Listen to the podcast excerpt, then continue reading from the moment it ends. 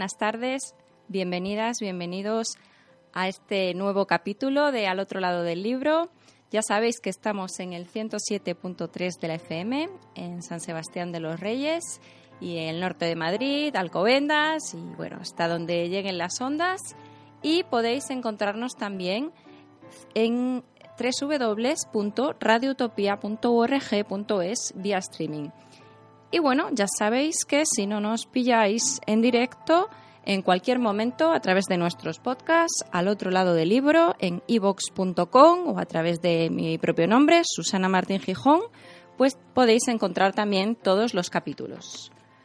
En al otro lado del libro volvemos a las andadas, a nuestro género favorito, y lo hacemos a conciencia, porque nos trasladamos hasta la librería Estudio en Escarlata con motivo de la presentación del libro Mientras mueres de Javier Hernández, que eh, se trasladaba desde Canarias hasta Madrid con una parada previa en Barcelona en su gira de presentación de esta última de sus novelas de ficción criminal. Así que eh, vamos a escuchar esa, esa charla, esa entrevista que tuvimos el viernes pasado en Estudio en Escarlata y eh, regresamos después aquí al directo a nuestra sede utópica de San Sebastián de los Reyes. Vámonos con una banda sonora muy propia eh, de la librería Estudio en Escarlata. Vámonos con nuestro querido Holmes y conectamos con la librería con Guzmán el Bueno en Madrid.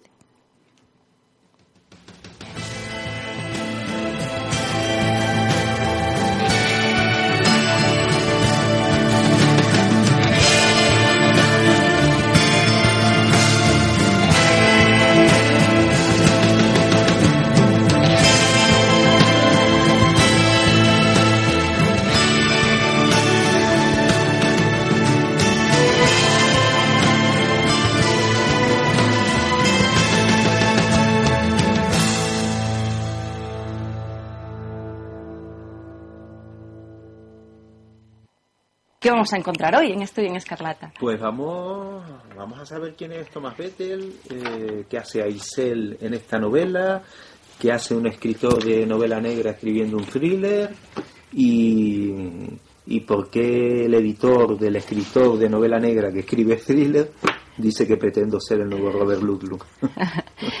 el libro que, que, presentas hoy es Mientras mueres, es tu última obra y efectivamente está en una colección y en, un sello de, referencia de novela negra, como es editorial al revés, ¿no? que se está además cada vez sonando más fuerte, si cabe, en este, en este mundillo, digamos. Pero eh, no es exactamente una novela negra, tú lo has dicho, es más bien un thriller, ¿verdad? Sí, sí, efectivamente, efectivamente. Yo desde luego estoy muy, muy contento. Esta es una novela en la que he puesto mucha sangre, sudor y lágrimas, que decía Churchill. Eh, y, al revés, eh, es un honor para mí que haya apostado por mí, ¿no? Al revés, se está convirtiendo en una de las eh, editoriales potentes en cuanto a género negro de escritores vivos, prácticamente diría, yo. Eh, es difícil descubrir autores, ellos pueden presumir de haber descubierto a escritores como Víctor del Árbol o como Alessi Ravelo y, y bueno, aparte de la lista de autores que tienen, ¿no? Así que yo espero convertirme en el tercero en discordia. bueno, pero tú también tienes ya una, una buena trayectoria. Quizás son ellos los que han, han fichado bien. bueno, vamos a ver cómo es. Se une el hambre con la ganas de comer.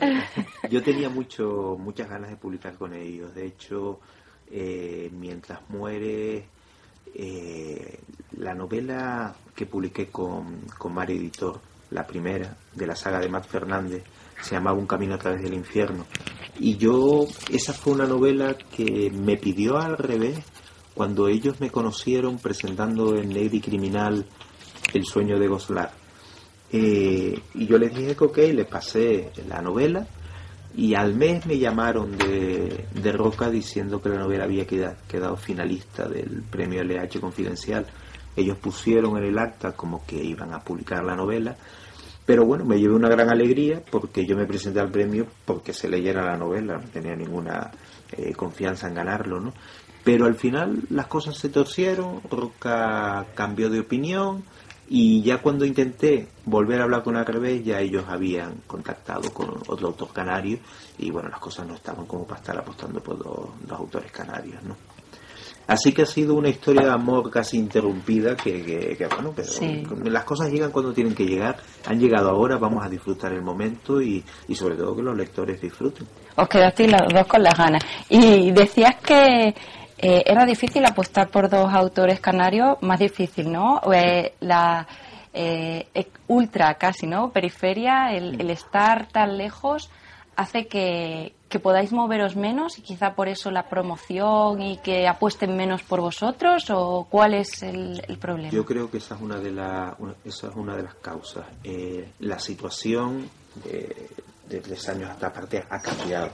De hecho han apostado por mí y ahora prácticamente está en el horno a punto de salir, eh, una novela de Janet Acosta, Matar al par, también publicada por al revés.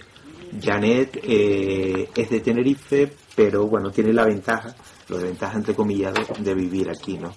Eh, en Madrid, con lo cual la, la apuesta de riesgo está, está bastante calculado, sí, pero corren tiempos difíciles como para estar apostando por un autor de, más allá, de los mares. También con Alexis Ravelo, ¿no? que su calidad literaria es indudable, pero en el momento en el que se ha trasladado a la península quizá ha sido más fácil que se disparara y que, se proyectara más a nivel nacional, ¿no? Yo a Alexis lo, conocía desde los comienzos, lo conocí a él sirviendo copas en un bar. Eh, es un tipo que se lo ha currado, que le ha costado llegar, porque no es fácil hacer lo que ha hecho a Alexis Ravelo, pero al final el talento, como yo digo, el talento, eh, a medida que uno se va haciendo mayor, miras alrededor y te das cuenta que el talento está bajo sospecha. Es difícil, es difícil el talento, muchas veces depende del azar. Eh, Alexis, afortunadamente, eh, el azar jugó a su favor y es una persona con mucho talento hay que tener las dos cosas para triunfar, el talento y, la suerte y estar en el momento y en el lugar muchas veces, ¿verdad? Porque, bueno, están esos booms que de repente se hacen bestseller, pero, pero a la larga si no hay una calidad detrás... Pero son boom precocinados, ya, se sabe que es un boom con un autor, autor desconocido, con una gran editorial detrás, con mucho marketing y con mucha, mucha apuesta, con lo cual...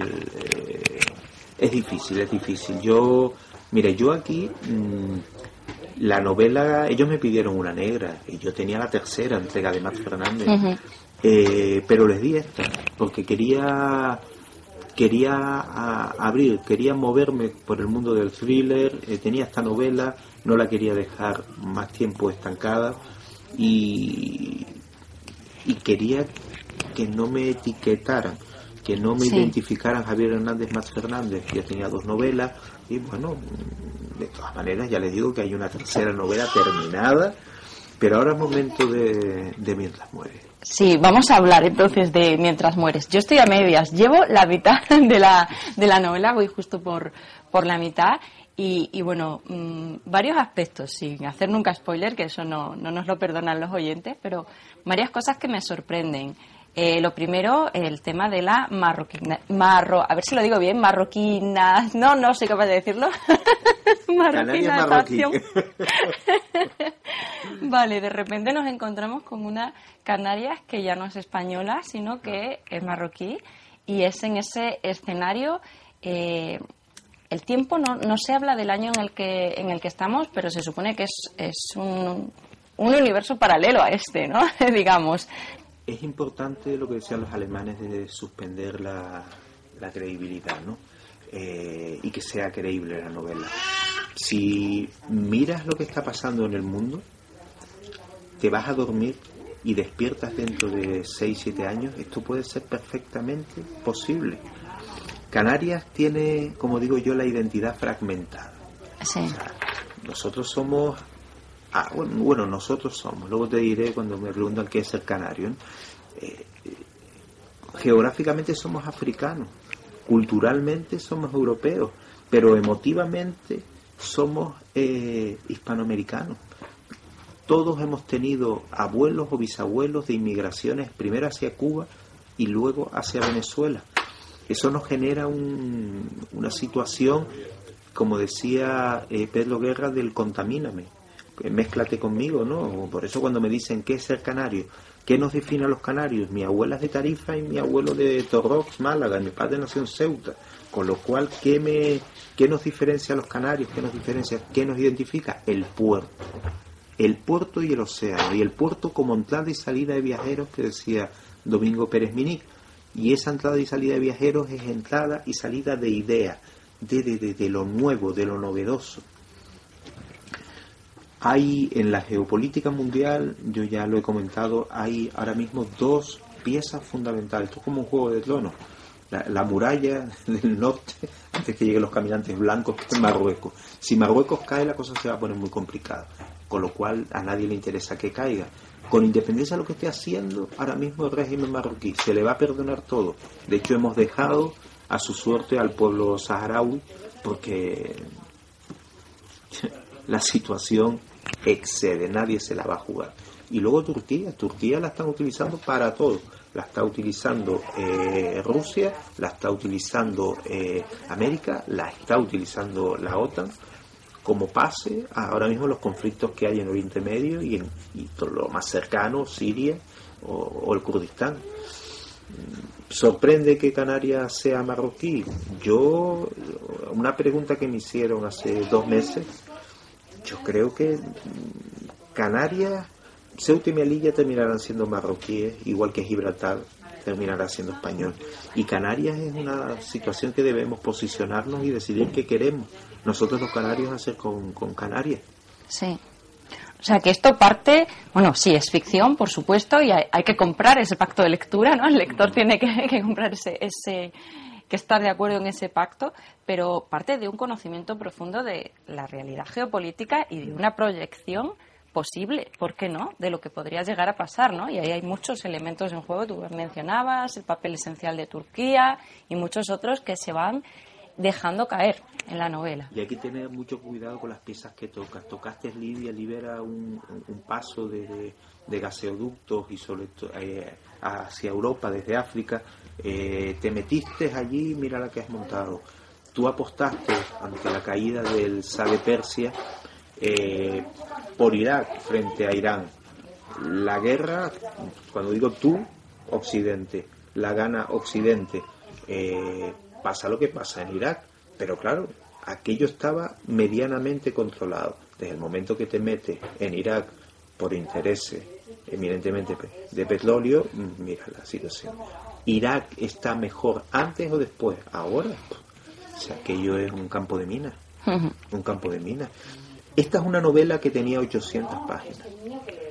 Eh, uno de los de las grandes pegas que me han puesto los lectores es precisamente lo que tú estabas incidiendo, la Canarias marroquí.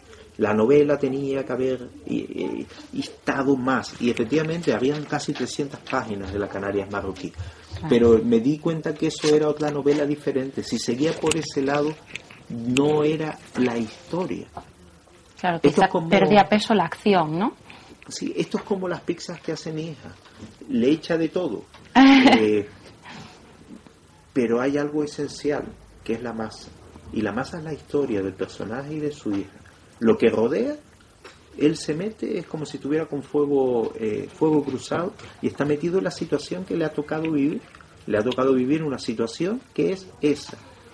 Eh, tiene la posibilidad, mm, yo sigo pensando que por muy malas cosas que hayas hecho en la vida, eh, siempre tienes un derecho a, una oportunidad de expiación y de redención. Esta es una historia de redención. Yo mis, mis tres próximas novelas, y no me gusta el tema de las trilogías, porque no mm. tienen absolutamente nada que ver, son eh, sobre redención. La próxima de Max Fernández va sobre redención. Y es una novela negra, no es thriller. Y la siguiente, que es La hondonada de los espectros, es una novela histórica que va sobre la situación en el Rif en 1921, lo que pasó en el norte de África, y, es una novela histórica. Eh, que no quiero que me etiqueten, pues no quiero que me etiqueten.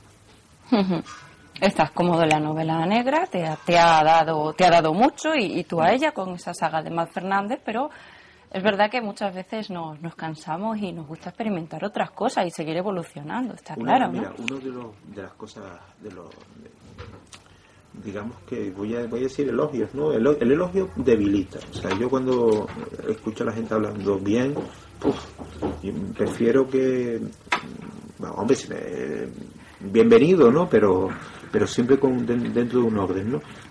un amigo mío que es también periodista, se llama Xavier Borrell, me decía que, lo que a mí me identificaba era, es que eres muy europeo.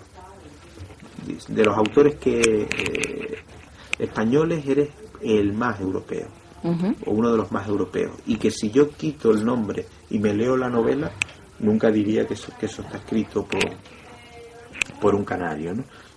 Bueno, eso me, me honra, ¿no? por ahí te quería yo también preguntar ya a nivel de curiosidad. Bueno, eh, quedamos entonces en que esta situación eh, geopolítica que, se plasma ahí es, es un escenario original que nos induce a, la reflexión del qué podría suceder, pero un escenario al fin y al cabo y después está la historia. Pero también es verdad que llama mucho la atención ese conocimiento, por ejemplo, de, Alemania. No sé si has, si has vivido allí, pero cómo se mencionan todas las ciudades, el recorrido que se va haciendo por eh, la cuenca del Rin, ¿no? por las ciudades cercanas eh, y las descripciones que se hacen son de una persona que, que sabe bien lo que está contando. Vamos a ver, el, primer consejo que me dieron cuando empecé a escribir surgió como, como surge cuando a la gente le gusta mucho leer. Cuando uno es muy, muy buen lector, al final termina escribiendo, las cosas caen, las manzanas caen por, por su propio peso. Siempre me dieron un consejo, escribe sobre lo que conoces. No te metas eh, en pantanos, en asuntos que, que, no conoces. Eh, quien me conoce sabe que me gusta mucho el fútbol y me gustan eh, las historias eh, de los perdedores, de los perdedores que con el tiempo se demuestra que fueron ganadores. Si tú hablas, este, hay, una historia de fútbol porque el protagonista es un antiguo jugador de fútbol. Eh, si la gente habla de los años 70 y del Mundial de Alemania, lo primero que te viene a la mente es el perdedor. El perdedor que fue la selección holandesa de Johan Cruyff etiquetada con aquella, el nombre de aquella novela distópica y de aquella película de Kubrick, La Naranja Mecánica. El Mundial lo ganó Alemania, pero la gloria y, en la retina y en la mente queda. La épica del perdedor. Pues eso fue lo que pasó con el Borussia Mönchengladbach. Era un equipo totalmente diferente, no parecía un equipo, un, equipo, un equipo alemán. Yo eh, mi cuarto parecía una comisaría de policía cuando estaban buscando el asesino, ¿sabes? El corcho, ¿no? Pues yo tenía la ciudad de Mönchengladbach, prácticamente la vivía al día. Sabía dónde estaban los bares, dónde estaban las zonas conflictivas, tal. Sabía si había una inauguración de, un tema pictórico, etcétera, etcétera, ¿no? Laura González me presentó la novela ayer, la periodista de Barcelona. Radio 3, y ella había estado viviendo cuatro años en, Alemania, y dice, yo estaba, estaba, dice, es que viví allí, he paseado por esas calles y tal, y a ti que te, gustó, te gustó este parque, te gustó tal, que me hiciste revivir. Claro, cuando, cuando terminó la presentación se lo dije, te, lo, te logré engañar, yo nunca he estado en Alemania. Vaya. nunca he estado en Alemania. Pues yo es que he estado por esa zona y de verdad que estaba convencida de que habías estado. Digo, Javier, ¿ha vivido en algún momento, ha trabajado algo allí en Alemania y es una faceta que no conozco de él? Mm, no le hice caso a ese consejo, pero, pero bueno, vamos a ver. Sí, sí, sí. Pues eh, sí, digamos que la novela está a caballo, se mueve a caballo entre esos dos escenarios, ¿no? En ese Tenerife y, y una lucha también hay, una lucha de dos maneras de ver la vida no porque en el fondo el protagonista persigue pero a su vez es perseguido no sí. Eh, a mí siempre me ha preocupado mucho el tema el tema del integrismo y no caer en, los integrismos y en cómo uno eh, ve o interpreta la religión y, y los dogmas no yo cuando indagué en la toma de, Constantinopla en 1453 lo que me sorprendió es que el 80% de las tropas persas eran europeos. Lo que era el derbismo, el reclutamiento, ellos reclutaban en el este de Europa a niños y se los llevaban. Los tanques que, tumbaron las murallas de Constantinopla eran eh, tanques húngaros hechos por eh, ingenieros húngaros. Eh, Occidente no ayudó a Bizancio a romper el, cerco, con lo cual ya desde aquel momento todo esto estaba globalizado. Y bueno, pues nos vamos a encontrar una historia en la que el protagonista tiene que tomar decisiones vitales absolutamente vitales, absolutamente trascendentales. ¿no? La portada lo refleja muy bien. Vemos el protagonista asesino, que ese también es un elemento que es verdad que funciona, que funciona muy bien porque la psicología del personaje nos llama mucho la atención, ¿no? Y que tiene que eh, bueno, tomar una decisión sobre eh, si ayuda a salvar a, una hija que no conoce. Yo creo que eso lo podemos contar, ¿no? Así, sin contar mucho más. y a partir de ahí es, eh, se va a, desenvolver la, la, trama y se va a meter bueno en una espiral de, violencia. Pretendía pretendía que el lector eh, tuviera empatía con el personaje eh, en el sentido de todos somos capaces de hacer las mayores crueldades o de matar a alguien. La razón está en la motivación lo que nos mueve a hacer eso y el kit de la novela era que el lector entendiera por qué lo estaba haciendo el, el personaje. Lo estaba haciendo porque está intentando buscar la redención. A veces nos pasamos la vida buscando algo. Mi abuelo, y se lo comenté ayer a Laura, siempre me decía que la vida, y eso eh, lo pongo de otra manera, pero es una idea muy similar en el prólogo, en la vida siempre hay que buscar una razón para vivir y una para morir, ¿no? Eh, siempre hay que tenerlas, ¿no? Y utilizarla, utilizar esa carta cuando llega el, momento y, y, al personaje le ha llegado el momento, le ha llegado el momento y tiene que decidir. La persona a la que por la cual das la vida, a la que más quiere, a lo mejor no la conoce. Eso le digo yo a muchas amigas que están buscando al hombre de su vida.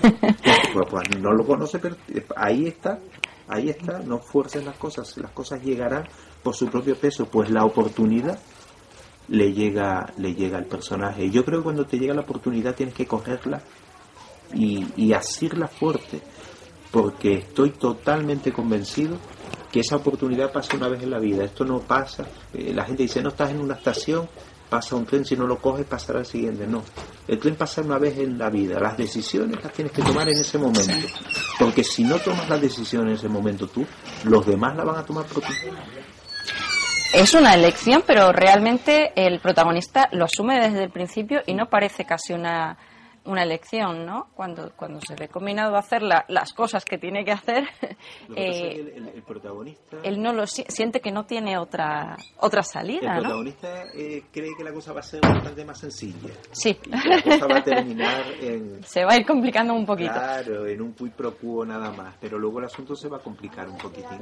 Hmm se va a complicar un poquitín y, al, y cuando te metes en esta dinámica, cuando das un primer paso, un segundo paso, siempre tienes que ser consciente de que a lo mejor ya no vas a poder volver atrás y vas a tener que seguir adelante. Y esa es la situación en la que se ve el personaje. Va a tener que seguir adelante. ¿no? Sí, una vez que la tomas ya no hay vuelta atrás, ¿verdad? Claro, y empieza el juego moral de tomar decisiones, hmm. eh, de, la balanza que es lo que primo. Ahí, eh, sí, ahí reside la fuerza de, la obra. Como decían los romanos, salud populi suprema lex, ¿no? Eh, o, lo que han utilizado los americanos después de hundir las Torres Gemelas. Eh, ¿qué, primamos? ¿La igualdad o la seguridad? Y ya en el momento en que eligieron, Carrera hacia adelante. Carrera hacia adelante. muy, y es muy sencillo, también a ellos les, les interesa ahora mismo primar la, la, seguridad. La seguridad, primar la seguridad significa un recorte a los, las libertades y derechos. Pero también hay que estar en esa situación. Sí. Hay que estar en esa situación. Eh, eh, lo que está pasando ahora mismo con la crisis de los refugiados eh, es dantesco y pero también hay que estar en la posición de un político que, si acojo a 5.000 refugiados, por poner una cantidad, y resulta que de esos 5.000 basta que uno venga lo que venga, pues no me la juego y cierro puertas. que eso es insolidario.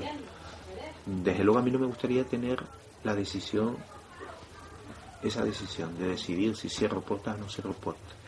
No, porque esa decisión acabaría desde luego conmigo, acabaría conmigo. Porque hagas lo que hagas, te vas a confundir. Sí, y, desde luego hay quien no lo va a perdonar, ¿no? Porque sabemos que prima el egoísmo individual y ante una situación complicada, cuando, cuando uno ve que pierde él un poquito, le da igual cuánto pierda el de enfrente.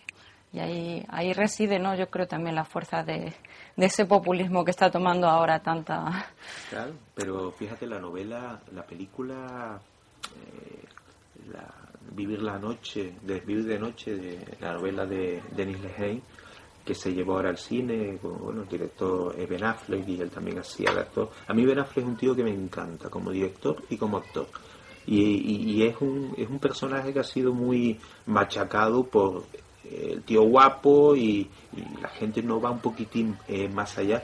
El final, bueno, la, novela, la película, como le digo yo a mi, a mi hija, que es una gran lectora, las películas no tienen nada que ver con las novelas, porque ella se lee las novelas, luego ve las películas y si se coge unos cabreos brutales, ¿no?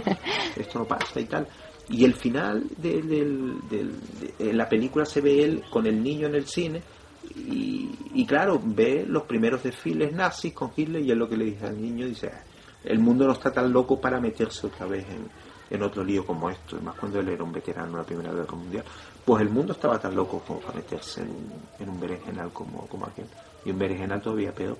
Pero la historia, eh, yo recuerdo en Yalta, cuando le preguntan a Winston Churchill cómo lo recordará la historia, la respuesta es contundente, la historia la voy a escribir yo Con lo cual, el vencedor siempre va, a contar la historia. Y así ha sido y sigue siendo. Claro, y, pero meses después, él pierde las elecciones, después de haber ganado la guerra. O sea, eh, eh, es increíble. ¿Qué hubiera pasado si, si Hitler no se mete en, en, Rusia? ¿Qué hubiera pasado? O sea, cometió el mismo error que Napoleón. Es que el asunto es qué hubiera pasado. ¿Qué hubiera sido el mundo? Pues, no.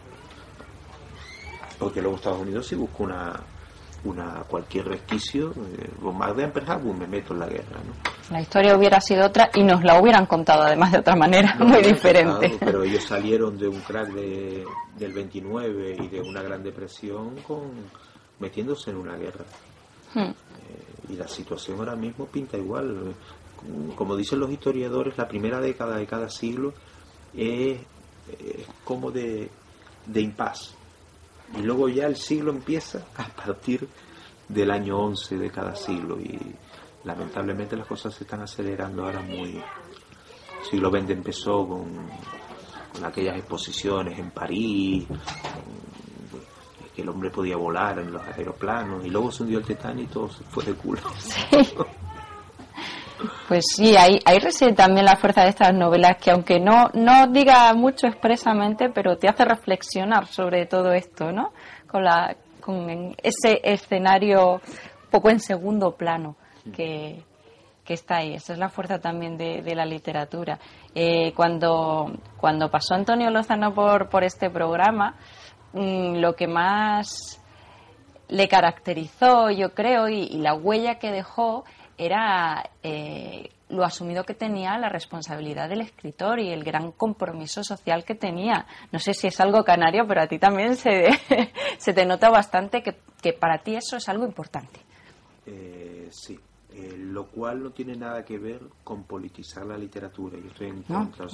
No, intento usar una vía a través de mi escritura política. O sea, mis personajes eh, piensan, actúan como ellos, no como yo. No tienen absolutamente nada que ver con... Sí, se muestran las cartas, pero no, no se toma partido por nada. Yo intento volcarme en los personajes y transmitir lo que soy yo en, esos personajes, ¿no? Si lo dejo que ellos decidan, yo tampoco tengo un... Como decía Omar Pamuk, eh, cuando le dieron el Nobel, eh, que tuvo mucho que ver con su compromiso eh, político con el pueblo kurdo, él decía que su literatura era como una travesía, él sabía del puerto donde salía y sabía el puerto que iba a llegar. Eh, a mí personalmente no me ocurre eso, yo no tengo absolutamente ni idea de lo que le va a pasar a los personajes. Yo tengo la... Eh, le estaba comentando a unos chicos en un taller sobre si lo importante... Eh, para mí lo importante es la idea. Es la idea. Yo tengo un personaje que tengo una saga con dos novelas y una tercera acabada, pero esta no era una novela para Max Fernández. La idea de la novela histórica de 1921 no es, ni siquiera aunque fuera una reconstrucción desde la actualidad tirando para atrás, no es una novela para él. Siempre la idea la encuadras en un sitio eh, u otro. Y esta era una idea de cuando descubres un... Yo cuando nacieron mis hijos fue como el Big Bang. Y, y luego cuando se fue el, el, polvo y la niebla y tal, eh, mi, escala de prioridades habían cambiado totalmente. Cambiado totalmente. Y me di cuenta que tenía una responsabilidad, con lo cual esa responsabilidad cambiaba toda mi vida. Toda mi vida iba a cambiar.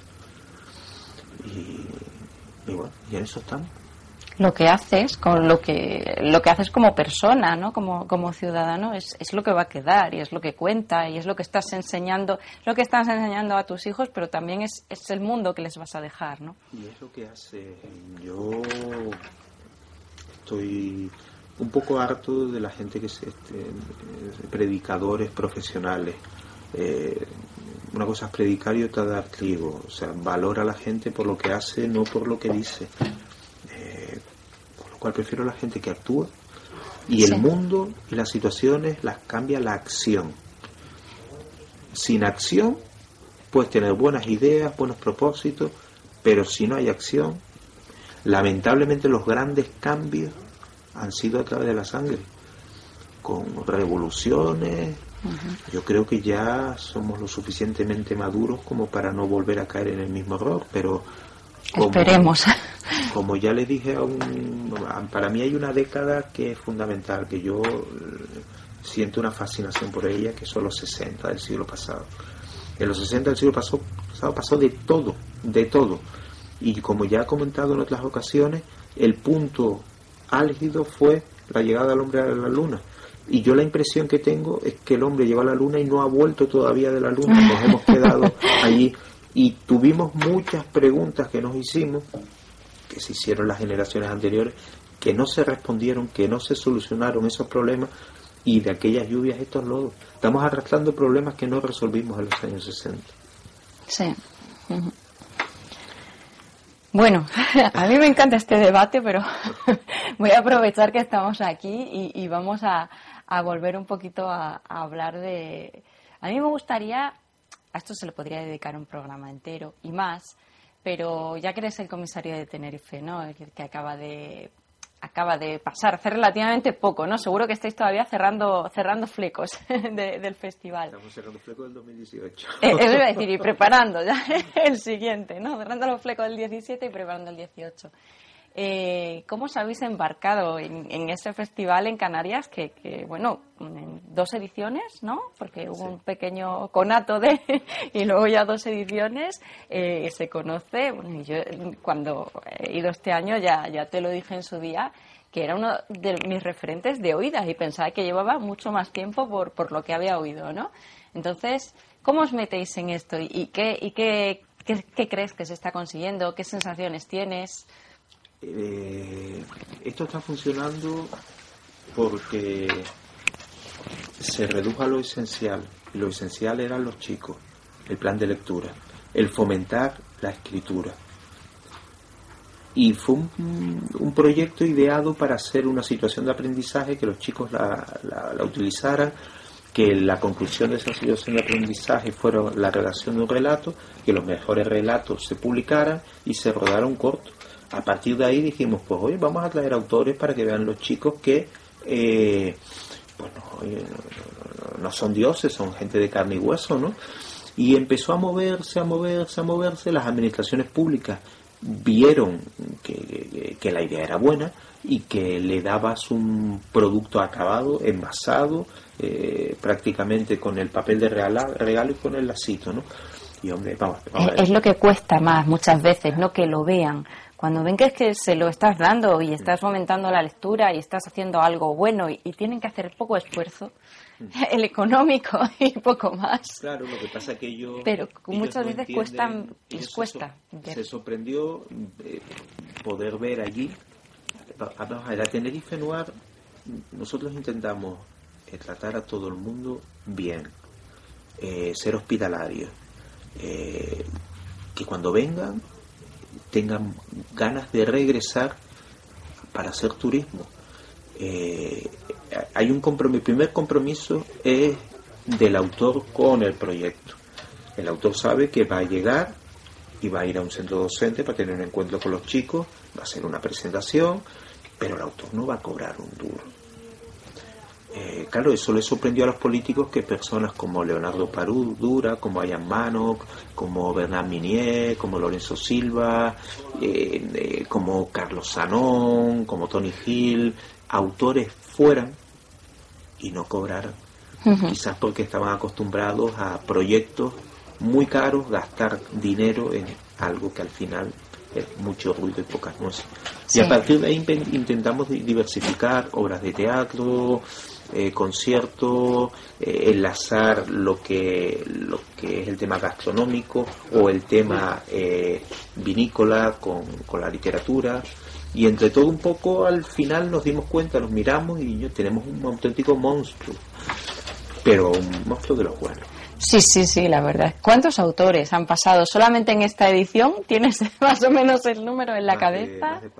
Más de 40. Si sumas desde que habéis empezado ya unos cuantos. Y es el coste, no es lo mismo hacer un festival aquí en la península que los trayectos. Hay gente, yo estuve en Granada, Noir, y jurado venía en el coche, eh, claro. la gente, los andaluces se movían allí, la gente venía a lo mejor en el AVE. Y no, es que esté céntrico tampoco Granada, pero, aún así se le estaba todo relativamente cerca. Aquí no, aquí tienes que coger un avión y es mm. un coste y es un coste añadido.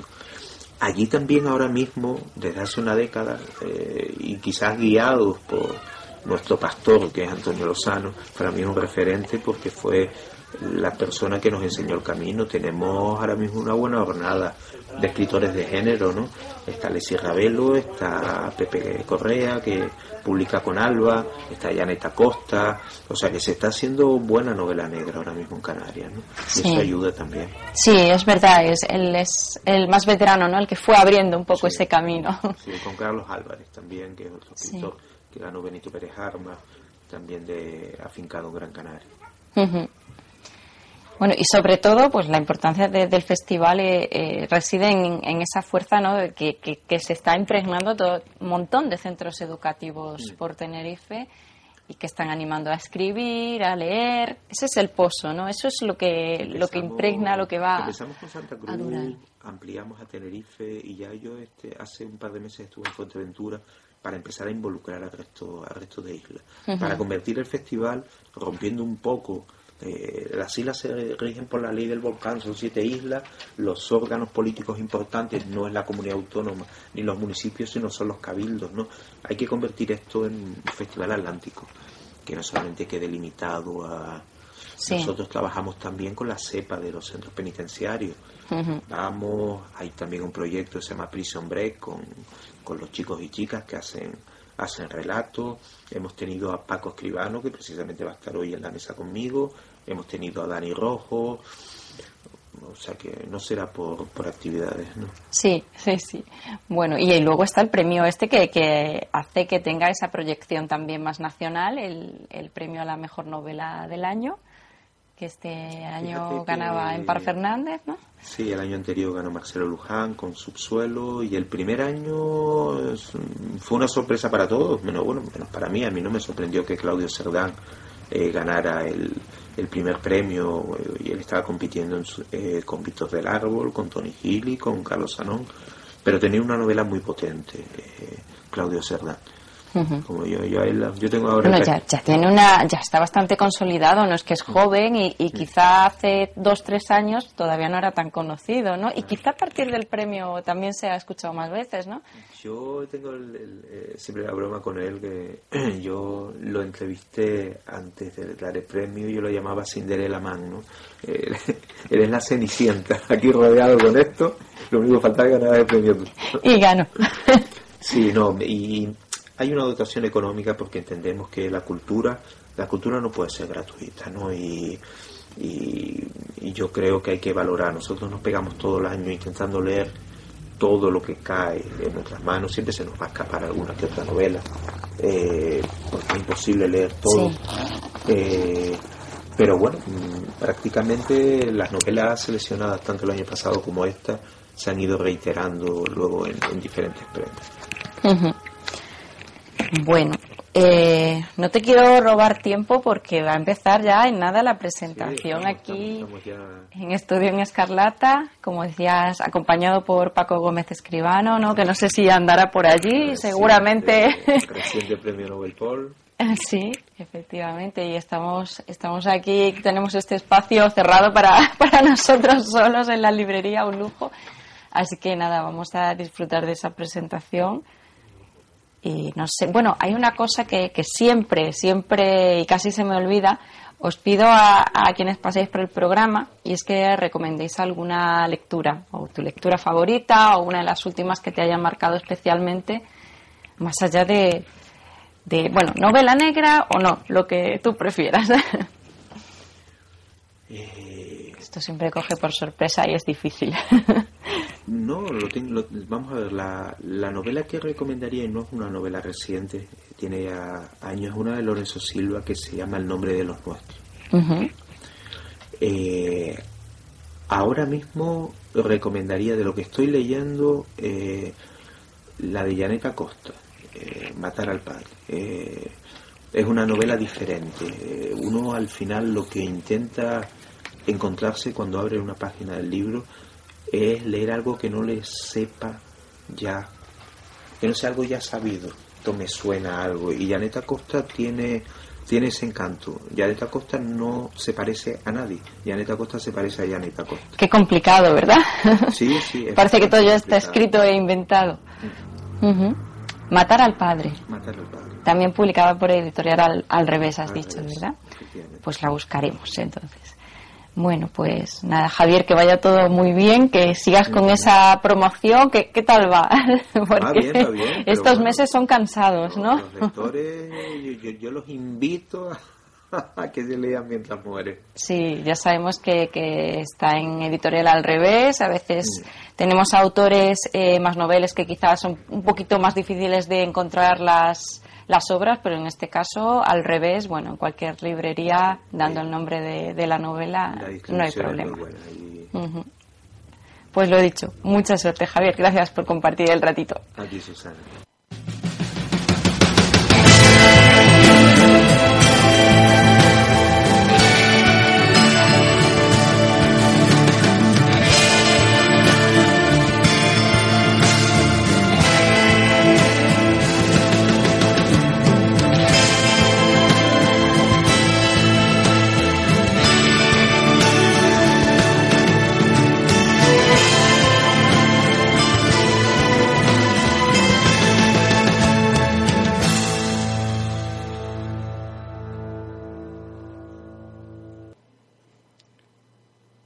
Bueno, pues hasta aquí el programa de hoy con Javier Hernández, abogado, escritor de ficción criminal, comisario del Festival Atlántico Tenerife Noir. Nos quedamos con, con ese resumen de Muy Mientras Mueres y nos vamos hasta el próximo programa.